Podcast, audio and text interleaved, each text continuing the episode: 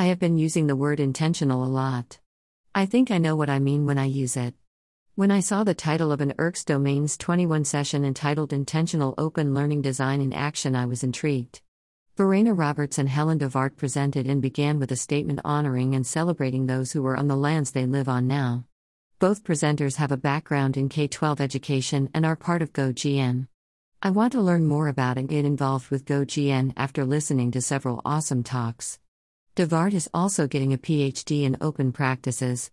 Verena Roberts talked about their dissertation research on Open Learning Design Intervention, OLDI, published in 2019. This work led to open learning design principles, including the two below that I love. Learning is dependent upon the opportunity for learners to co design personally relevant learning pathways. Learners collaboratively and individually share their learning. Roberts and DeWaard reviewed how they think about learner profiles and apply what they call learners' empathy map to courses and learning. The presenters also talked about using a week zero to connect with students and figure out what they want to do before starting.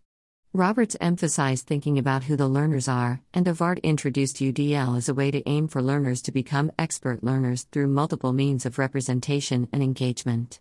Roberts talked about open learning design as process to product with feedback and increase in engagement and learning, feelings of support, and connections through choice, peer groups, and external feedback. One excellent question asked by the audience was if students set their own goals, how does that work with learning outcomes? And Roberts responded that they ask students about how they feel they are reaching them. Interestingly, both Roberts and DeWaard mentioned that at their institutions they can't change the learning outcomes. Nevertheless, they use week zero to have students reflect on their course goals and learning outcomes and think about how they are reaching them. DeWaard stressed how they like to have students figure out why the course is structured while helping them find their own way. Roberts mentioned designing for sustainability beyond the course, for everyone. I agree with them. While you have learning outcomes slash objectives, you want to make your students aware of the structure and how it can help them reach their own goals by connecting to their lived experience and career ambitions/interests. Greater than designing for sustainability beyond the course for everyone. Greater than Greater than Verena Roberts, IRCS.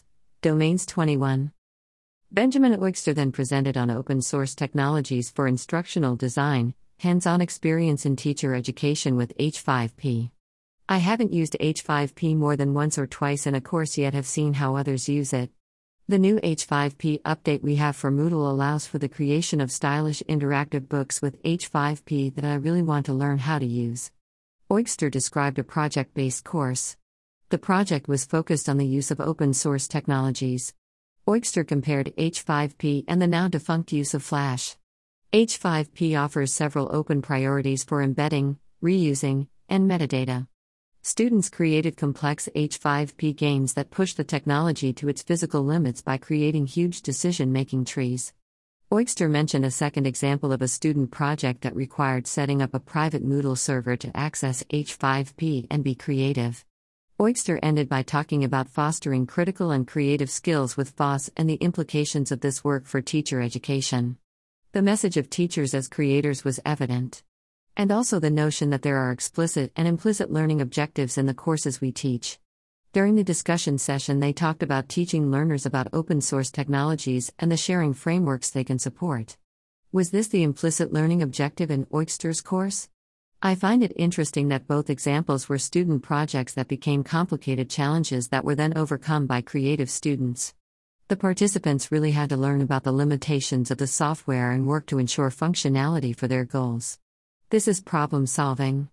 Students are exposed to authentic wicked problems we face in the real world. What's even more important in the context of open practices is how the ability to learn and share about open source technologies enables creativity. While the course design allowed learner choice in terms of problems, the participants, in a way, chose their challenges and learned about open software in the process. What is intentionally in course design? How can I be intentional in open learning course design? I think a combination of learner choice, recognizing where learners are in their individual journeys, and supporting meaningful yet challenging projects are important components. Photo by Brett Jordan on Pexels.com.